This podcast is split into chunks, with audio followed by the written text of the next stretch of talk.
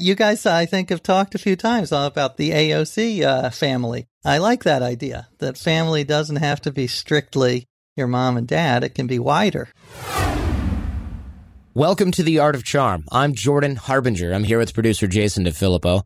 On this episode, we'll be talking with my friend AJ Jacobs. This guy is super interesting. Jason, you've you read more than just this book from AJ? Oh yeah, I think I've read all of his books. He's he's one of my favorite writers. His books are just so light and fun, and they do make you think. Yeah, they make you think. He does these extreme personal experiments. One was a year of living biblically, so he followed the Bible literally. We're going to ask him about that. This one, he researches DNA, genetics, family, and he sort of takes it to his usual AJ Jacobs extremes. The book is called It's All Relative Adventures Up and Down the World's Family Tree. And it's a heartfelt quest that's quite funny. And he's a funny writer. The way he tells stories is funny. So we're going to explore a little bit of the family of humankind here. And today we'll discover how we're all related, just really related, and why this matters in terms of everything from the structure of society to how we treat one another on a daily basis.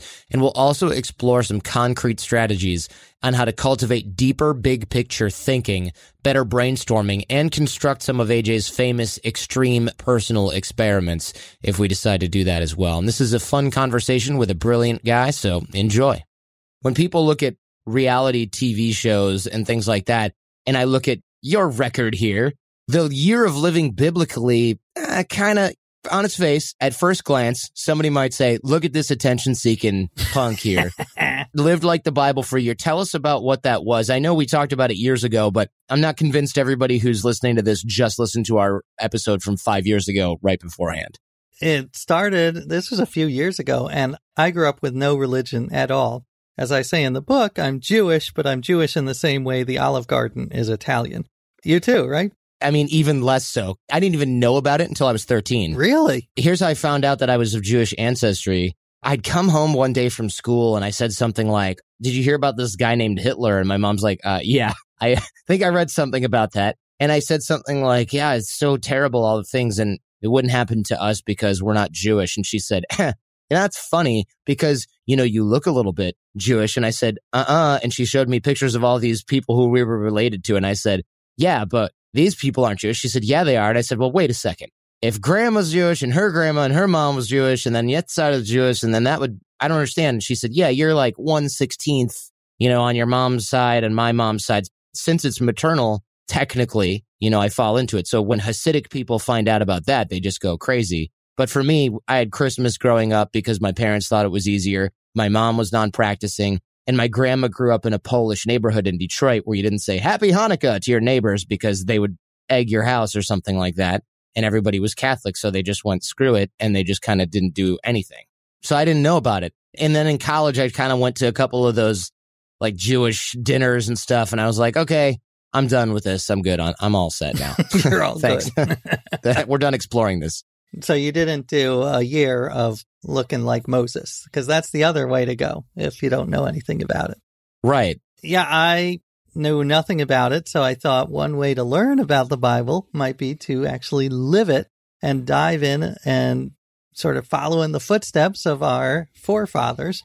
I got a board of spiritual advisors. I had rabbis and ministers and scholars. And then I wrote down every single rule in the Bible. And there are hundreds.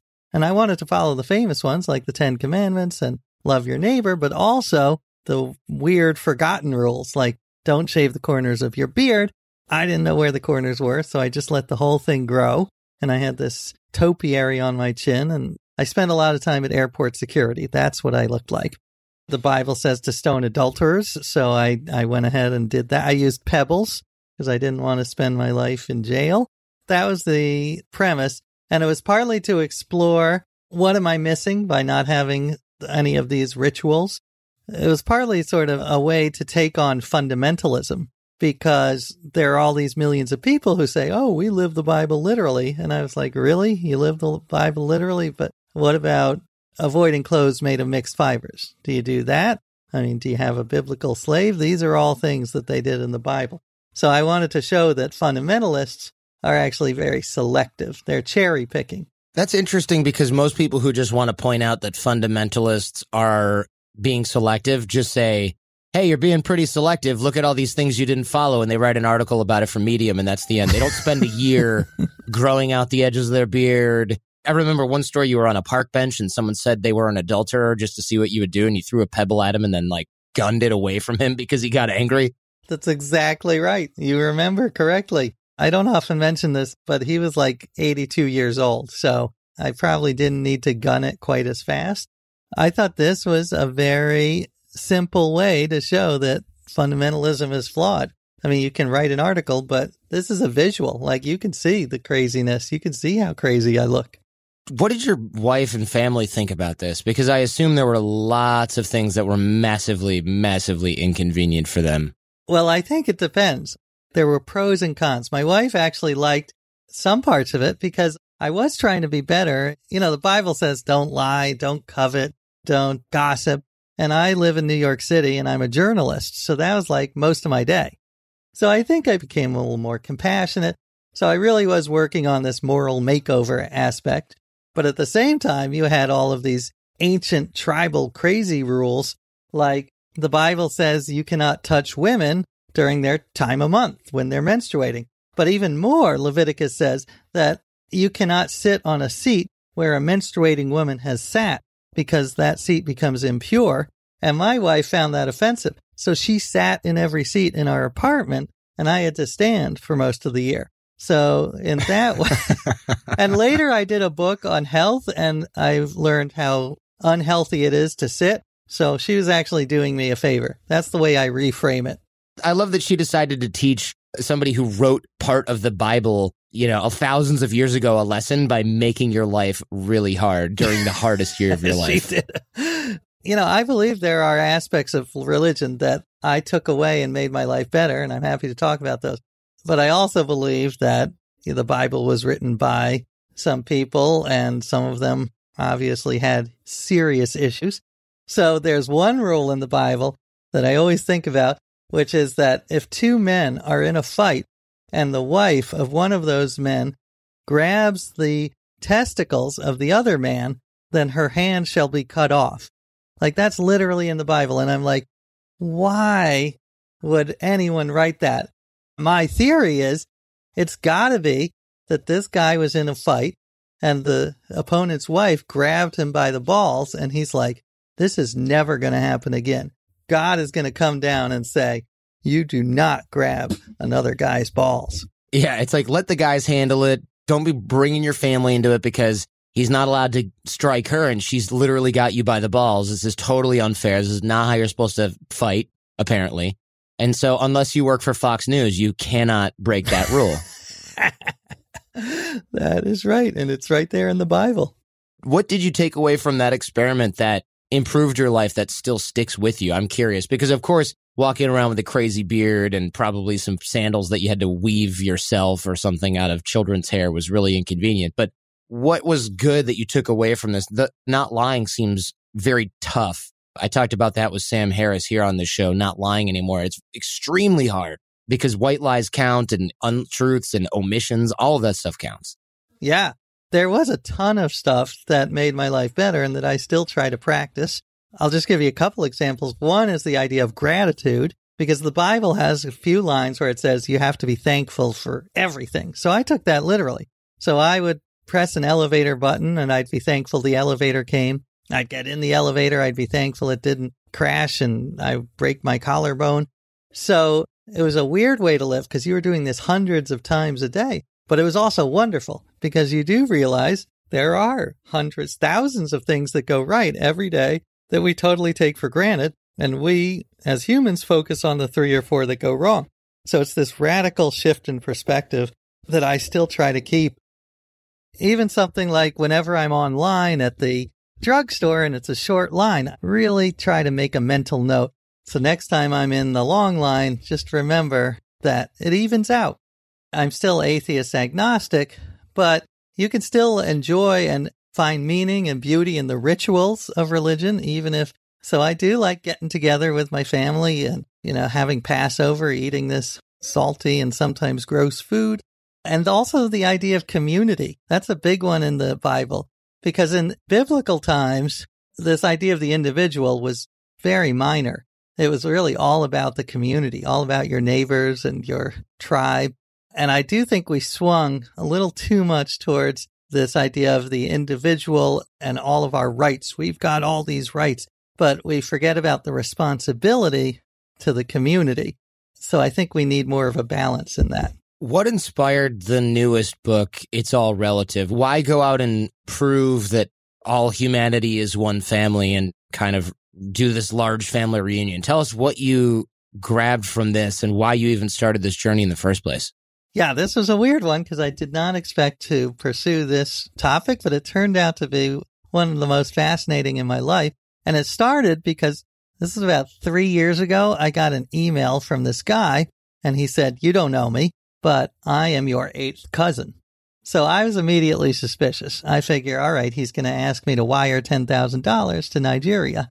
But actually, he was legitimate and he's one of these people who is helping to build the biggest family tree in history with literally millions of people in dozens of countries, hundreds of ethnicities, all connected on a single tree. That just blew me away because as I said, I always thought genealogy is a little stodgy, maybe not so sexy, but now with all these technology advances, it is so relevant and it affects everything from politics to race relations and tribalism, which I think is perhaps the biggest problem humans face right now. So I fell in love with the idea and I decided this has to be my next book. You found out you were related to your wife. That's disturbing. it, tell us how this happened because I can't imagine that news went over really well. Well, that's right. I took all of the DNA tests. I took like seven of them. But one of them, 23andMe, which we can talk about later, they send you a list of people who share enough DNA that they are your cousins. So I get the list and I'm looking down. I don't recognize, don't recognize. Oh, wait, there's a name I recognize Julie Jacobs, my wife. I went in to show my wife. Ironically, and I couldn't have scripted this, she was watching the Game of Thrones. and I was like, hey, look at this. We're, we're cousins. I thought it would spice up our marriage like the forbidden fruit, but no, she was grossed out. Yeah. But it actually, I have a whole chapter in the book about the history and ethics of cousin marriage, which is crazy. If you do buy this idea that we're all related, you're married to your cousin. You're a cousin Stupper. Luckily, my wife is of Chinese origin, so it's a very distant cousin, but still, yeah, if we're all related, then I guess we're all in that boat. Although in It's All Relative in your book, you did have an interaction with a guy who runs a website that is for cousins that are in love. And we're talking like first cousins, right? Yeah, first and second cousins. I had two reactions. I mean, the first is this is so gross, but that's a gut reaction. A lot of things I find gross, but shouldn't be illegal. So the more I thought about it and the more I talked to the head of the first cousin marriage, the more I kind of saw his point of view. I mean, I'm not in favor of cousin marriage. I don't want everyone to marry their cousin, but if you do happen to fall in love with your first cousin, I do think you should be allowed to marry. And they actually have their own lingo, like husband. They become husband and wife. I can see why they need a website to kind of keep that under wraps. That's an unusual. If you can count publishing globally to the internet under wraps. You probably looked into this. It's got to be anonymous or something like that, right? I mean, this is. Right. But I would say I always love to think about you know, we look back 200 years and we're like, oh my God, they had slaves. What horrible people. And then just the list of all of the horrible things they did. So in 200 years, what are going to be our behaviors that people are going to say, man, those guys, what assholes. And it won't be high on the list, but I do think this revulsion to first cousins marrying, they'll be like, eh, big deal. Why would they care? Why did they find that so disgusting? You're listening to The Art of Charm with Jordan Harbinger and today's guest, AJ Jacobs. So stick around and we'll get right back to the show after these important messages. Over the last 17 years, we have launched our fair share of online courses, coaching programs, and finding the right platform has always been a challenge. They say if you do what you love, you never work a day in your life. But if you're an entrepreneur, you know the hard work that comes with it. That's why you need Kajabi. Kajabi makes it easy to run your entire online business from one platform so you can focus on what you love, creating. Kajabi is the ultimate all in one platform that helps creators and entrepreneurs build successful online businesses by unlocking predictable recurring revenue. No matter your niche, Kajabi makes it easy to turn your skills, passions, and experiences into enriching online courses, exclusive membership sites, subscription podcasts, thriving communities, personalized coaching, and more. The best part? Kajabi doesn't cut into your revenue because everything is owned and controlled by you. So keep 100% of what you earn. And with Kajabi, you also get robust analytics, easy payment options, email marketing tools, and customizable website templates, all built in. You don't even need a huge audience to make sustainable income. There are thousands of creators on Kajabi making six and seven figures with less than 50,000 followers. Right now, Kajabi is offering a free 30-day trial to start your business if you go to kajabi.com slash charm. That's K-A-J-A-B-I dot com slash charm. Go to kajabi.com slash charm and join the creators and entrepreneurs who have made over $7 billion. Thank you for listening and supporting The Art of Charm. To learn more about our sponsors, visit theartofcharm.com slash advertisers. But for now, let's get back to Jordan and AJ Jacobs. Some of the trends that you discovered in the big human family were even more interesting than some kissing cousins. Genealogy is like this far more exciting field than anyone ever thought. There's people who research, they only look for the black sheep. And I, am going to need an intro to this because I've got some black sheep in the not so distant past in my family. My, I don't even know how it was related to me directly, but on my mom's side, some guy, he was a mob enforcer, basically. The only photo we have of him is him beating someone up in the street and it was in a newspaper and it's him and a couple other guys in trench coats, like, you know, destroying some guy who's on the ground. And it was because since he was also Jewish, he couldn't get a job. I think it, it was Ford or General Motors. They just wouldn't hire Jews. So he went and he worked for the union breakers who were basically just thugs contracted out from the company to the mafia. So in the end, he did get a job at Ford. He just wasn't on the assembly line. He got a job beating up people on the assembly line who are trying to unionize. And he's also, sounds like he's an entrepreneur. Hey, there you go. There's where it comes from. Yeah, he was a self starter. There are people, this one guy who goes to these conventions and he literally puts on black and white striped prison suits to advertise that he'll find the black sheep in your family. I didn't have any mob enforcers. I have to say I'm jealous. I had one guy who stole microscopes. It's a geeky crime, but I'm a fan of science. This guy got interested because his grandfather was in Sing Sing prison for polygamy. I mean, one thing that I think is interesting is I think it's good to have people confront the black sheep in their family and realize that we all have good and bad in our family. It sort of democratizes things and makes us realize we are not beholden to our ancestors. We can rise above them.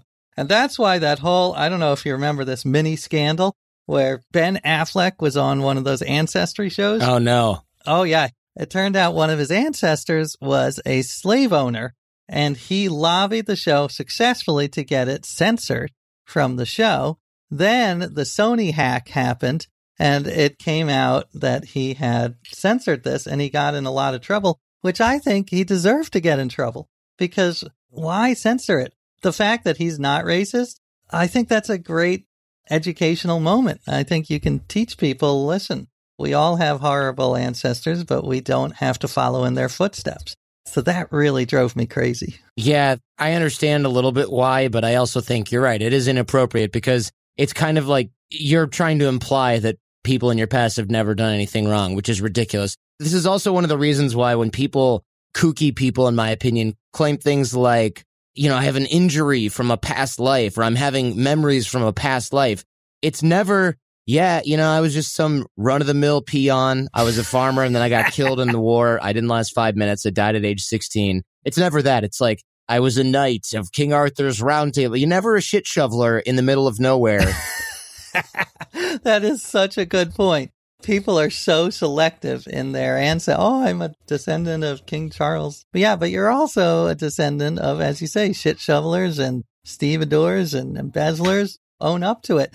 And actually, this I think does have profound implications because there's a great study that showed that kids who are taught about their ancestors are better adjusted. This was an Emory University study, but it wasn't just that they knew the dates of their grandparents' birth because, you know, who cares? It's the stories and not just any stories, the fact that every family has had its ups and downs. Every family struggles and fails, but perseveres and has grit and stick to itiveness. So I love to tell my kids about all the failures in our family's past and all my failures. I'm like huge about telling them all the terrible ideas I've had over the years and how much I got rejected to give them the idea that, you know, it's okay to fail. I may go overboard. I think sometimes they think, God, dad is such a loser. Like all he does is have these failures. So I've got to adjust a little and tell them I do have occasional successes.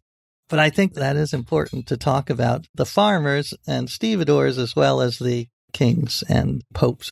But I would imagine at some point DNA tests will be so ubiquitous and we'll be able to trace lineage so well that we're going to find some crazy stuff because all those popes, all those priests and a lot of these high power people and Egyptian pharaohs, all these people's bodies and DNA is well preserved underneath monasteries, churches, in pyramids, cemeteries. There's a ton of DNA from people. That brings up so many issues. I mean, I think as more and more people get their DNA, and now there's like 5 million who've done it, there's going to be some great parts to society and also some really potentially troublesome parts. I mean, first of all, the world is going to be like one huge Maury Povich show because there's 2% of all offspring are from a father who is different than the one they thought. 2% mean, you know, 2% of 7 billion people. That's a shitload of people who have a different father. And I have a chapter in my book on one of the crazier stories where this guy, he had nine siblings. They all got tested as adults and found out they had nine different dads. Oh, man. So it was like a reality show times a hundred. But it actually, I found it inspiring interviewing this guy because, first of all, the father treated all of the kids as if they were his own, even though he knew the whole time that none of them were. I thought that was nice. This idea that family doesn't just have to be DNA.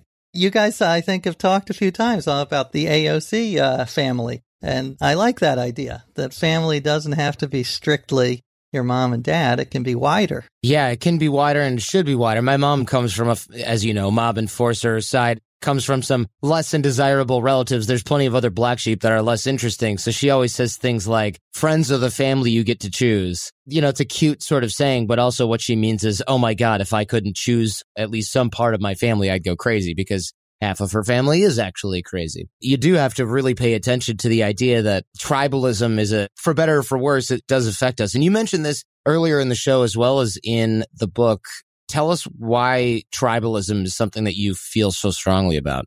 Oh, yeah. I think it is possibly the biggest problem because it also affects every other problem. Because if we're all in these little separate warring tribes, then we can never get together and solve the big problems, which are huge and need worldwide cooperation, like climate change or um, these pandemic diseases. I do think a little bit about the AI robots taking over the world, as crazy as it sounds. It worked when we were Paleolithic because you were in a small tribe and yeah, you needed to protect it and keep your DNA intact. So your kids and close relatives. But nowadays it's just spun out of control. And you look around, I mean, tribalism in politics, the red states versus blue states and rural versus city and just this increasing obsession with race and ethnicity and identity politics I just think it is really literally tearing our society apart because we're all obsessed with our differences instead of focusing on the 99% of DNA that we share. This idea of one big family is one way to fight it. It actually, there's empirical evidence that it kind of works. There's a great study last year by Harvard that showed when they told Palestinians and Israelis how closely they were related, they treated each other with kindness and more uh, willingness to negotiate. So it's sort of this, what behavioral economists call the family bias, that you are biased naturally to treat your relatives with a little more generosity. So if we can take this bias and hijack it and apply it to everyone in the whole world, your big family, it might actually help. I've seen this on a personal level. Judge Judy, I always found her incredibly just a real bitch, just obnoxious. Then I found she's my eighth cousin. And I'm like, you know what? That Judge Judy's not so bad.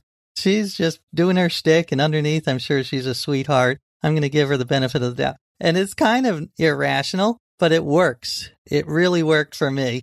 you know, when someone cuts me off in the highway, I try to think that guy, we probably share a 10th great grandfather. And if we both have offspring, then they'll be related. So let me try to give him the benefit of the doubt and say that his kid is sick at home and he's not a total asshole.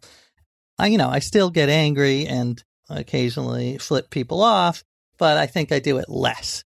Yeah, I think it would be something that would be hard to shake because there's plenty of people who treat their family poorly. So it probably also depends on what kind of person you are initially as well, of course.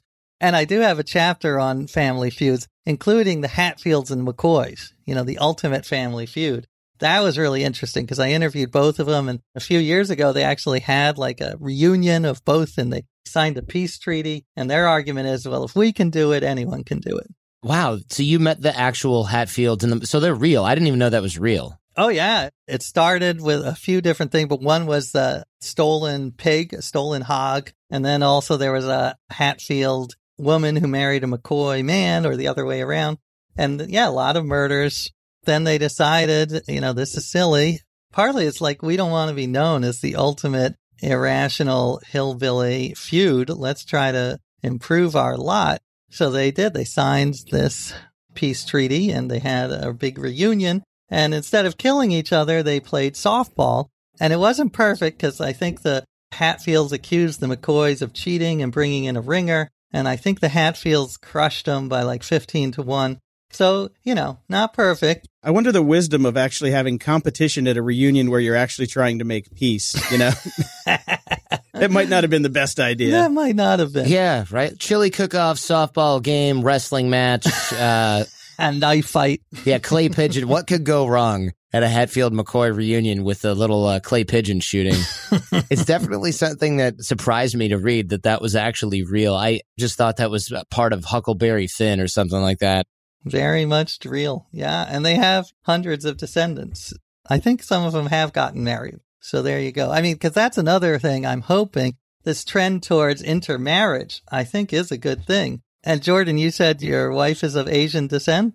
Right. Yeah. She's Taiwanese, you know, and her family came over from China in the 50s or something. So if we're related, it's pretty damn distant. There's this line in the movie Bulworth. You ever see that movie? No. It's an old movie. It was with Warren Beatty, and he plays a senator who's trying to fight racism, and, and he kind of goes crazy. And his platform is he says he's interested in procreative racial deconstruction. And someone's like, What are you talking about? He says, Everybody got to keep fucking each other till we're all the same color. kind of a joke, but I actually think it is one solution that I am hopeful about because intermarriage has increased dramatically and I think it'll continue to do so. Hopefully, yeah, everyone will be fucking each other till we're approximately the same color and that might be better for us who knows? It may actually be. It is funny how learning of our ancestry changes behavior. I was watching a documentary the other day on Netflix called Keep Quiet. Have you seen this? It's about this Hungarian right wing politician who is, his whole platform is anti Semitism. He gets elected to the Hungarian parliament and his whole platform is the Jews are the biggest problem in society. And, you know, he's shockingly and disappointingly successful in spreading his message. He founded this party with a couple of other people. He's the vice president of the party. And then somebody who doesn't like him, who's also a right wing crazy person, does a bunch of research on his family and says, you know, these people, they look Jewish and your grandma looks Jewish. And, and then he finds out this guy's grandma was deported and they go, why was she deported from Hungary? And they look her up and she went to Auschwitz. She's Jewish on his mom's side. The whole family knew the whole time. Turns out he's Jewish. Amazing. And it worked, right? He kind of changed his point of view. He got ejected from the party and he became an Orthodox Jew. That is a crazy story. I mean, I think that that is one of the potential benefits of these DNA studies. I mean, there's tons of interesting stories. I have one in the book about this meteorologist in Texas. He was adopted, but he found his biological mom and she was this evangelical Christian and he's gay. So like, how did she deal with that? She actually became more open minded. Now it's interesting because you also have the opposite reaction. There are a lot of interesting articles about these guys on white supremacist websites who find out they're part Jewish or part African American from DNA tests. They say, oh no, these 23andMe is a multicultural conspiracy owned by a Jew. I don't believe it. So I am hopeful that the first will happen more often than the second, that people will be like, oh, and have a little revelation. But uh, it's sort of up in the air how this will play out. It's a, a lot is up to us how we interpret this data. Oh, So what's their dumb theory? It's that since this is owned by a Jewish person and that it's a conspiracy to what convince everybody that we're all sort of related and we're all really one ethnicity that's sort of been divided by this hair of DNA and they can't handle that because it screws with their identity. Yeah, they are all about racial purity.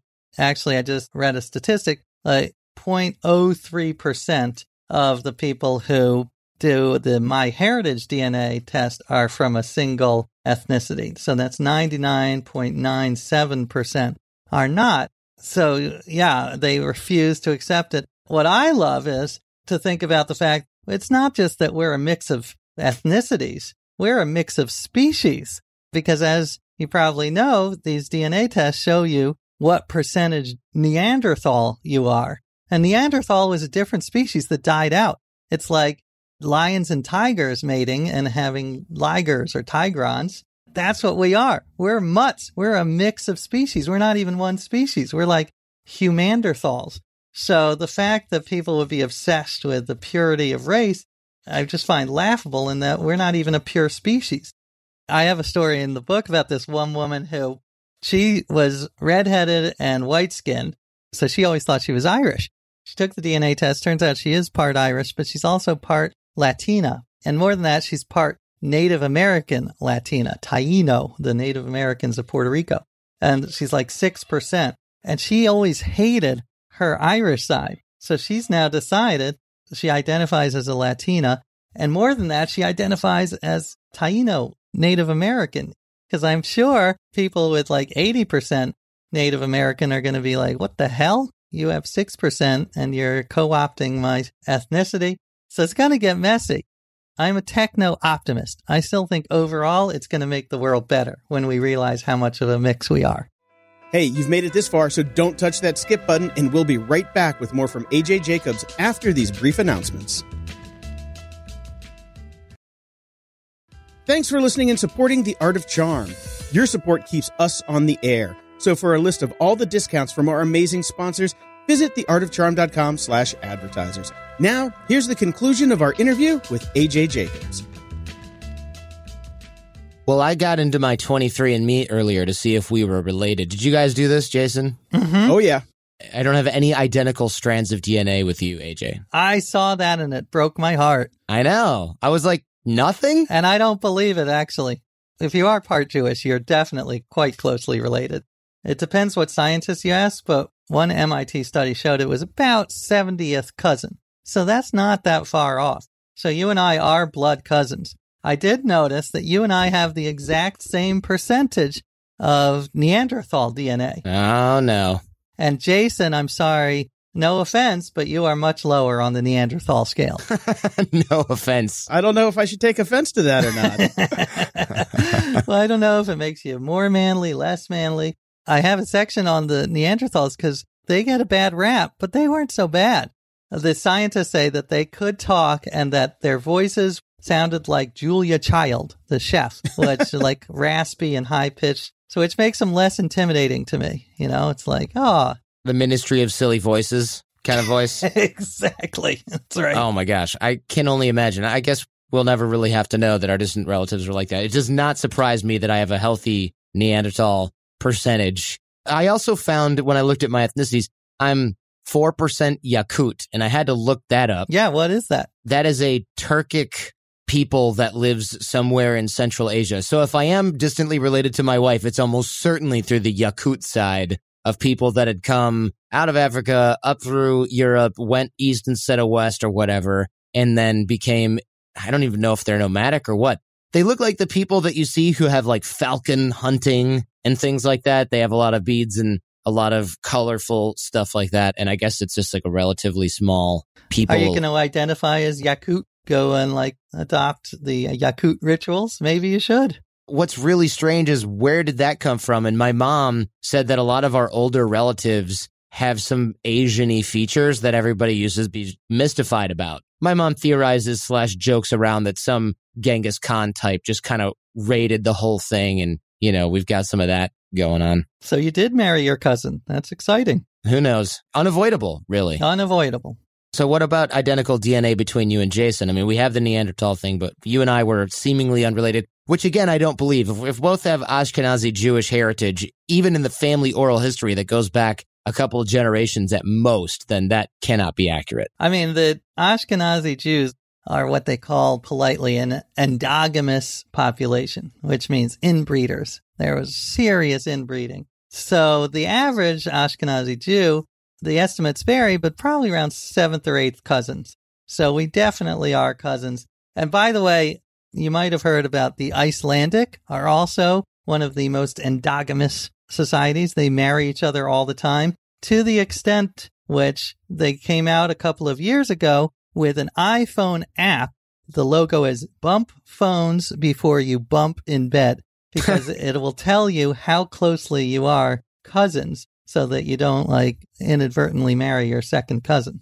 Oh man. So if you match up on Tinder and it's like, hey, we need that little plug-in on Tinder that says, "Hey, you're too closely related. You probably shouldn't meet up, but you can you can be friends." Exactly. Well, this was interesting. One of my advisors is a brilliant geneticist, and he says that from a purely evolutionary point of view, the ideal mate for you is a fourth cousin because you don't want too close a cousin because then the immune system is too close and you might share weaknesses, but too far away and your kids become a little less viable. Like lions and tigers, their kids are not as viable. So he says the ultimate from an evolutionary point of view is fourth cousin. So I've been talking to him like we should start a dating app where you can find the fourth cousins in your area and like you are a perfect match for me. There's probably something to be said for that. I don't know who would want to fund that and put their name on it, but it's possible.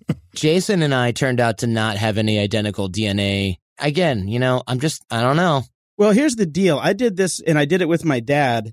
We came back very dissimilar too. He was 44% Italian and I came back at like 6%. And we're like, hmm, okay, let's make a phone call here and figure out who the milkman was back then. but then as soon as I linked the accounts and said, no, this is actually my dad, I got bumped up to 17.5% Italian, but it seems like it's very anecdotal how these relationships are being handled at 23andMe because you have to like manually tell them that you are related and that the genetics aren't really that precise yet. And it's not a science yet. I mean, not a perfect science. It is getting better because the more people who join, the better the database is and the more accurate. But for instance, I did another DNA test a few years ago and it showed up that I was mostly Jewish, but 14% Scandinavian. And I was psyched. I was like, all right, get out the cross country skis. Let's have some herring. And then the results kept getting adjusted downwards. And now I'm like below 1% Scandinavian on there. It's like all my Swedish ancestors were just tragically killed.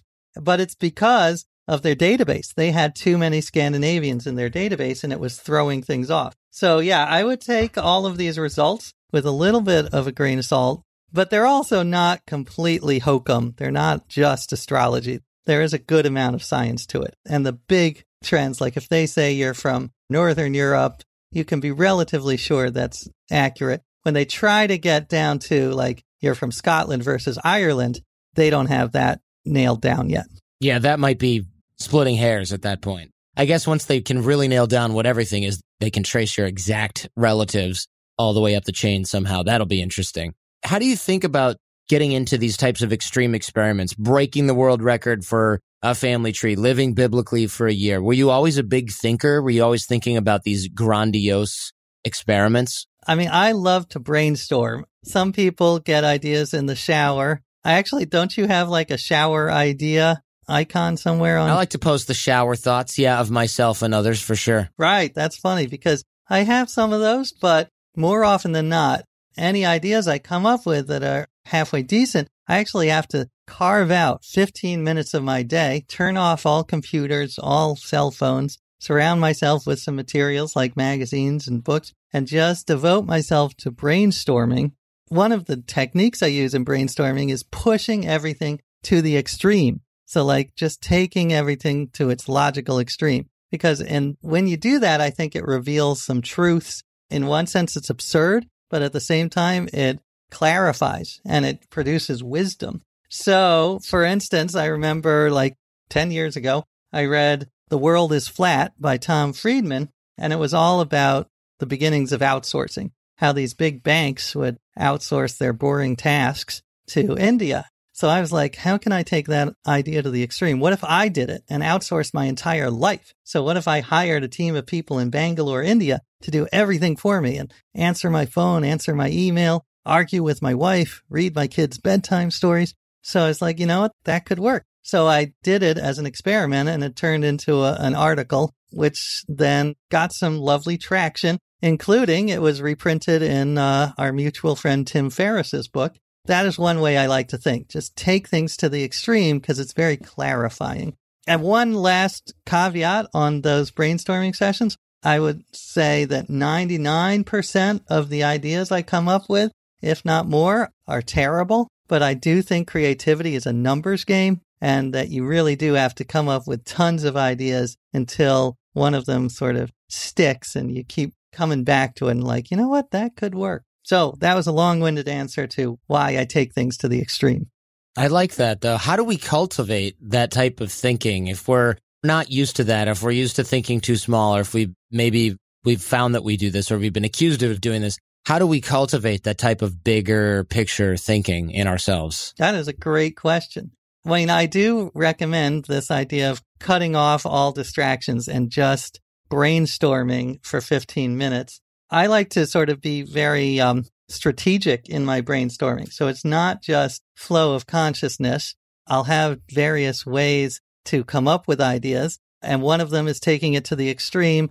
I was just talking about this recently. I forget where, but if you come up with just any old topic like snowman, okay, I'll say, I'm going to brainstorm for five minutes about snowman and try to approach it from every angle. So like, what if it was instead of a snowman, it's just a snow woman? Or what about if it's like a snow transgender person, like a non binary snowman? What would that look like? And what about instead of the pipe, he's like vaping? So again, none of these ideas ever went anywhere, but I think that it trains the brain. It keeps the brain loose. And the cliche is that the brain is a muscle, but I think there's truth in that. So I use that, taking things to the extreme, sort of playing with every idea, looking at something very closely. So like close up. So think about the snowflakes, just zoom back and think about a world filled with snow people. It's these meta strategies to brainstorming instead of just letting your brain wander, which can work. I'm not disparaging that. But for me, sort of being very disciplined, it's almost disciplined daydreaming, which I know is a paradox, but it really works for me. The book is really fun. It's interesting. It's funny. It's actually a lot like this conversation, but with the added bonus that uh, Jason and I are not in it.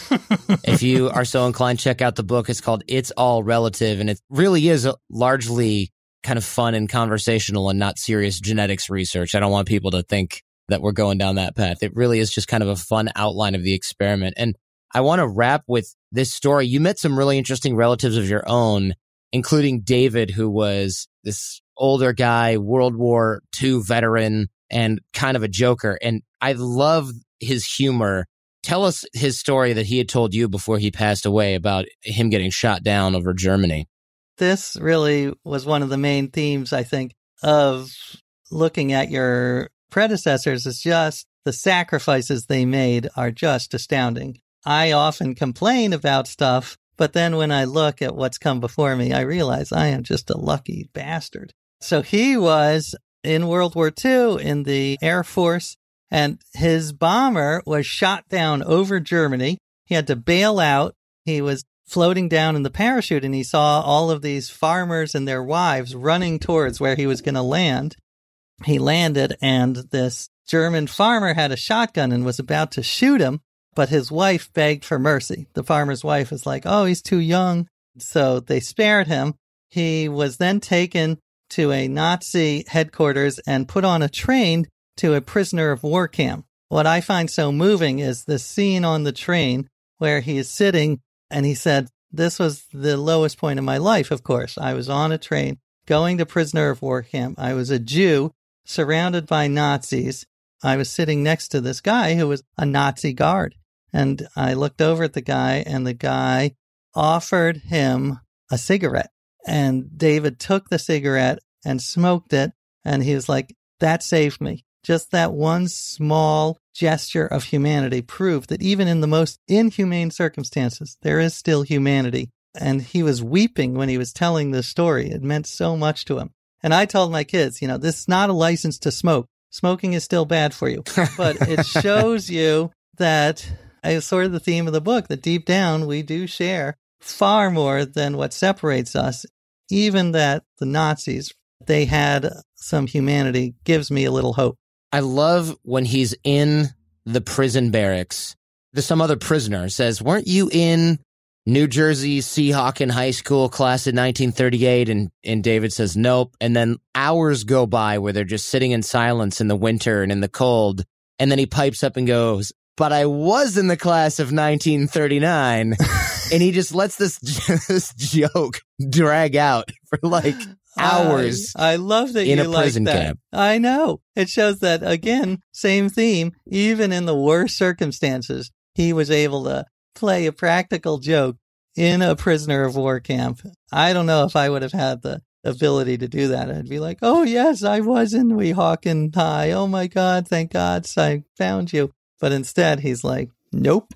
Yep, I gotta wait for the proper comedic timing. And also, he probably figured I might have like five years to execute the punchline of this joke, so we're in no rush. That would have been brilliant if he waited the full like two years. Yeah, that would have been great. Well, thank you very much for coming on the show. Thanks so much for your work as well. So funny and just interesting, entertaining, and educational at the same time. What a great fit for AOC. Well, right back at you, Jordan and Jason. I love your show. AJ Jacobs, the book is called It's All Relative, and it'll be linked up in the show notes as usual. Thank you, my cousins. Thank you. Thank you.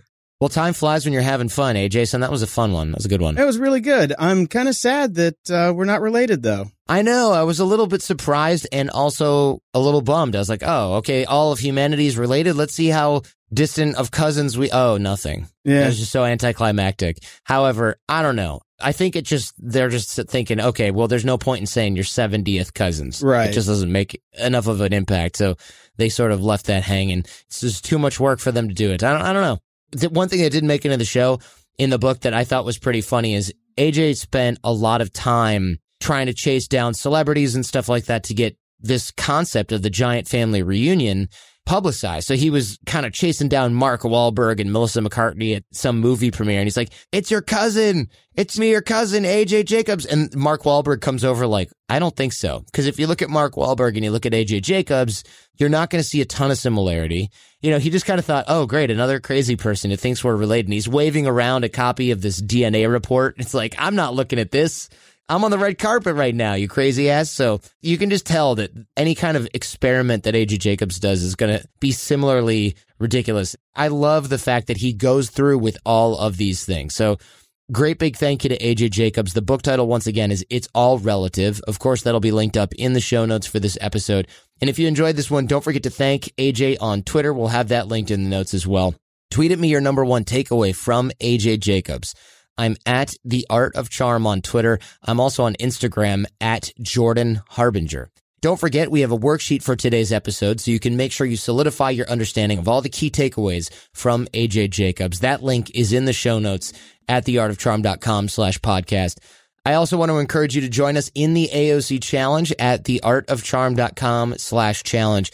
The challenge is about improving your networking skills, your connection skills, those people skills, inspiring those around you to develop personal and professional relationships with you. It's free, the challenge. A lot of people seem to not know that it's free. That's the whole point. It's a fun way to get some forward momentum, get the ball rolling, and apply the things that you're learning here on the show to your life every single day, bit by bit. We'll also send you our fundamentals toolbox that I mentioned earlier on the show, which includes some great practical stuff ready to apply right out of the box on reading body language, having charismatic nonverbal communication, the science of attraction, negotiation techniques, networking and influence strategies, persuasion tactics, and everything else that we teach here on the show and at our live programs at The Art of Charm. It will make you a better networker, a better connector, and a better thinker. That's all at theartofcharm.com slash challenge. This episode of The Art of Charm was produced by Jason DeFilippo. Jason Sanderson is our audio engineer and editor. Show notes on the website are by Robert Fogarty. Transcriptions by transcriptionoutsourcing.net. And I'm your host, Jordan Harbinger. If you can think of anyone who might benefit from the episode you've just heard, please pay us the highest compliment and pay it forward by sharing this episode with that person. It only takes a moment and great ideas are meant to be shared. So share the show with friends, share the show with enemies, share the show with cousins because technically all your friends and enemies are also your cousins. Stay charming and leave everything and everyone better than you found them.